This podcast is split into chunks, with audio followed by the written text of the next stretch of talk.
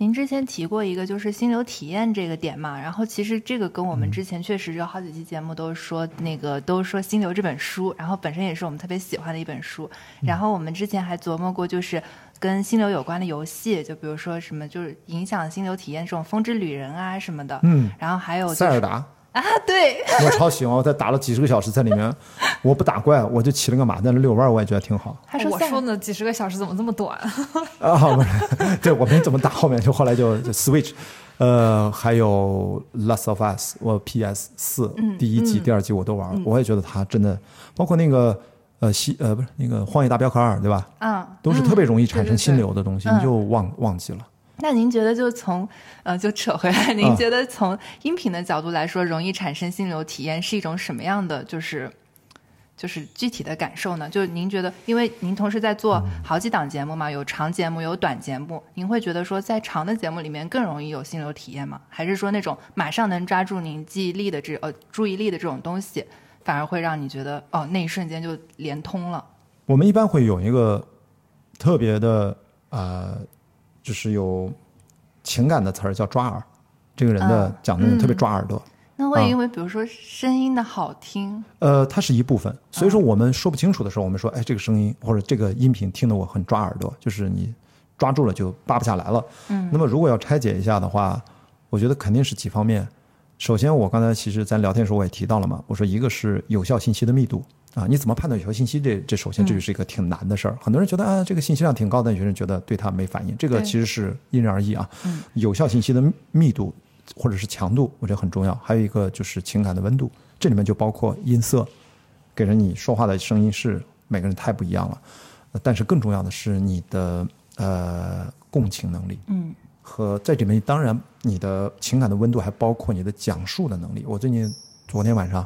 前天晚上刚刚看贾樟柯导演的啊，游到海水，一直游到海水变蓝。哦，那新电影里面采访了好多人，是不是只有余华那个情感的温度，只有他那一段，嗯他自述如何自己走上文学之路，你会发现跟其他人接受采访者，那简直是，咱别说谁好坏，他们都是文学大家更。容易共情但是你看那些都是作家，贾平凹那就是另外一个啊。状态，就是人和人的那种，他是活灵活现，绘声绘色，嗯栩栩如生，就是他绝对是带有情感的温度，他就是他有那个强烈的共情感。但从我们的专业角度，我们会说这个人聊天，他是一个很好的 storyteller 的前提就是他讲话逻辑先不用说，这是个底层啊，这个对最基要最重要，他有画面感，就是你聊一件事儿，你能够感觉像像看电影一样。他就给你讲个故事，他是个很好的故事讲述者，是因为他描述动作，他描述细节，他能够扮演角色，所以这其实都被我归类为情感的温度那一趴。嗯，如果有效信息的密度或者强度，那是整个你的思维、你的核心表达就是你本身。得有一个故事，得有一个 story，你才能成为一个好的 storyteller。但是这个我说关于你回答你那个问题，它只占了一部分。嗯你再绘声绘色，你天天讲一些无伤痛痒的一些笑话，一些情感温度挺强的，伴随性特别强。但是如果只有伴随性，我觉得也远远不够。嗯，对于一个真正好的播客，刚才我们也是跟是吧 Kiss 是吧？我第一次见他啊，我自己觉得，我真正的我们刚才在聊很多运营的话题，对吧？我是说我从来不 care 这个运营的话题，我就在专注的做我的内容。虽然开放对话这个系列更新了八集九集，其实我后面压了六十集，我只是在专注的录节目，我在想我这商业化的可能性怎么赚到钱，我不着急更新，为什么呢？是因为我录的每一期都是在聊他们最近的思考的总结，这些东西。如果他们都请都是很厉害的嘉宾，我认为他们只要认真的在跟我对话，他们在打开自己，这些东西是值得被保留下来、剪辑好，都是瞬间啊，三机位拍摄，就像现在一样，就谁说话镜头给谁就好了，两个人一抢话，哎，给个全景镜头，对吧？这种东西一年后看、两年后看，都有可能还像一个新内容一样，它不会过时，或者它不容易过时。所以我经常形容的就是，我们是通过对话建构起心流的目的，实际上是为了寻找和创造共识，最终达到一个对抗时间的这样的一个目标。嗯，我们拍电影好的作品不都是为了对抗时间吗？那么我们看五十年前、七十年前的电影，哇，太多经典之作。卓别林、卓别林的作品，那是不是对抗时间？一九二七年、一九三一年、一九三五年、一九四几年，他拍的电影，他一直拍，都拍到五十年代，都是经典作品。这样的导演在世界电影史上当然也有很多了，但是对我们普通人来说，我觉得拍电影总是很难的吧？我就是电影行业的，我也不是一个多么牛的电影制片人，普普通通的啊，从业经历时间比较长的制片人。那我知道了这个道理，但是我也知道自己的能力的界限。那我要做一个伟大的、能够对抗时间的经典呃影史经典作品，可能这是要运气成分在里面的。占多大我也不知道，不是你光努力就能换来的。我们要知道，不是说你努力就能得到应有的回报。这个很多人越来越看清了生活的真实。但是我觉得播客这件事情，嗯，聊天、对话，认真一点的、认真的闲聊，对于大部分人来说，如果你日常有很多思考，有很多的输入啊，看书也好，干嘛也好，学习啊，都要输入。那现在给你个输出的机会，我觉得这个是触手可及的吧。所以呢我觉得播客，我当然就愿意在目前啊，整个我自己本来退居二线，极限户外运动是我的过去十年的主色调。我如果现在因为疫情，那我觉得可能很多事情被打乱了我的计划。我愿意做播客，我想用做电影的心态去做它。我能不能火，有多少流量不是最重要的，我重要的是我是不是请了对的嘉宾，认真的，比如说此刻我们三个人坐在这儿，对当下的这一个小时还是两个小时，此刻最重要，其他之前之后的时间不重要，和之前之后它是否真的被运营成我们是不是一个大品牌的节目，我暂时不去想，可能应该未来的我的合作伙伴他去想。那么真正的重要的是今天的对话，不知道被哪个我们完全不知道的网上的陌生人的朋友朋友们听到，可能某一句话、某一段对话对他有所启发，我觉得就够了。这是我做这件事情的意义。所以我们尽量去有了这个对抗时间的这个心态，我们这么去出发，我我觉得当然我我要努力的工作去赚钱，然后就就可以平衡自己。但如果我要拿现在这个内容直接让我去，你告诉我问我怎么去赚钱，我真的回答不上来，我真的回答不上来。所以我觉得这个是，呃，咱得知道哪些是努力是靠谱的，能得到一些相应的回报。但通过播客，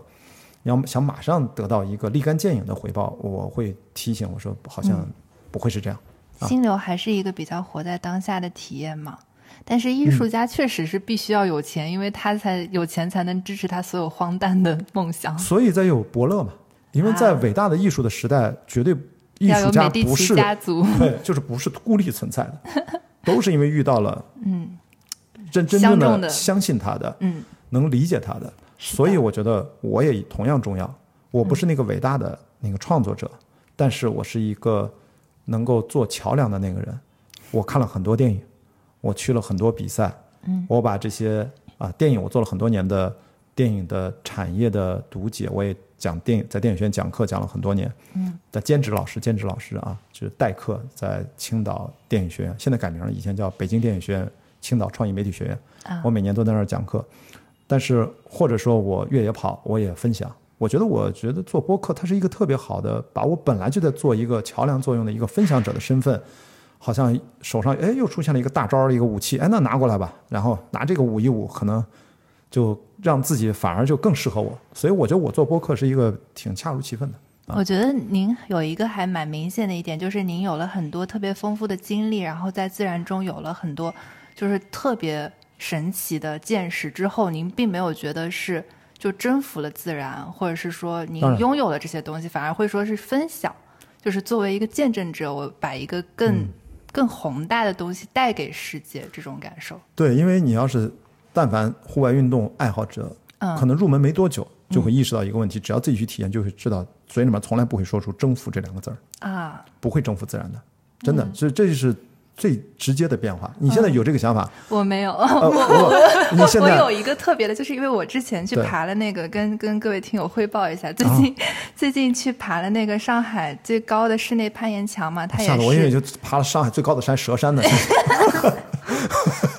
它室它那个这个厉害对对对，他那个也是吉尼斯纪录的一个攀岩墙。然后我爬上去之后就发了一条朋友圈，然后就很多朋友说，哎，你征服了这座高山，那你下一座是不是就要干嘛干嘛？嗯当然，可能跟雅迪肯定这个野外的户外的这个没有法比嘛。但是我当时确实也没有就是感受到我征服了什么东西。我我爬在上面的时候，我就真的会觉得，我要是没爬上去，我可能只能在上面哭，我喊也没有人把我放下，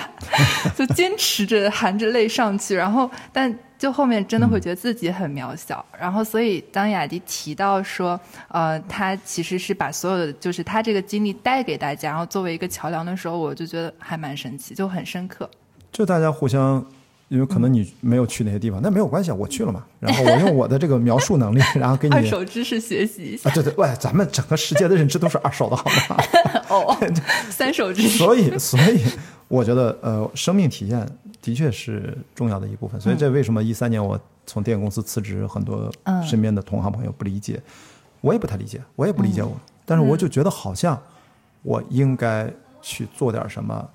也后来花了好几年的时间，慢慢才印证了这一点。就是有的时候直觉，我觉得要去做，因为我是一个我们经常说 doer，对吧？我们不是一个 talker，、虽然我那么爱聊天，但是我 talking 的 都是 talking about what I'm doing，嗯，是我做过的什么极强。我不会去聊我的未来。嗯我其实我的未来，我只知道一个方向，我们未来是边走边看。嗯，所以在过往我已经做过的这些事儿，我是愿意跟大家去聊的。所以昨天啊，就在那个 A G 啊，就这个啊，斯莱哎插入广告啊，就就这个社区的活动当中做那个活动，他问你 do doing 和 being 的区别。天哪，这是问什么哲学问题？我都疯了！我说这什么社区活动啊？我们只是来啊支持一下这个品牌嘛。然后一上来就问，让所有的这些社区伙伴，他们不叫大使啊，有的叫 ambassador，他们是叫社区伙伴啊，他们也有 ambassador，他们很少啊。然后呢，哎，我写什么呢？而且都是一帮老外，中国人就那么几个，因为上海嘛，国际化嘛。各种的健身达人，各种领域的各种人，二二十多个人在那儿。我们这小组的这个 Omega Three，我们这个小组这个桌叫 Omega Three，然后呢像鱼肝油。这就是鱼肝油，因为它的产品三个系列，DK 什么 DK three 什么就有一个，然后就是这个算是呃补呃补剂补剂的呃，它一共三款产品，一个是 DK 的一个一个油，一个是 Omega three 一个鱼油，然后这个是主打产品，就是它的一个七十五种营养元素的一个日常补剂。所以呢，我就在那儿写了一句话，然后就把笛卡尔那个“我思故我在”改成了“我做故我在”，就是呃，I am being, so I am doing。啊 然后其他人都傻了，然把自己作为方式。呃，对，你说的是项标那个，把自己作为方法。当然，我非常非常认同，高度的认同。那本书也是你们推荐过，肯定是吧？还暂时没有，还没有马上现在即将推荐即将即将推荐是吧？哇，那本书是翻来覆去看，嗯，太厉害了。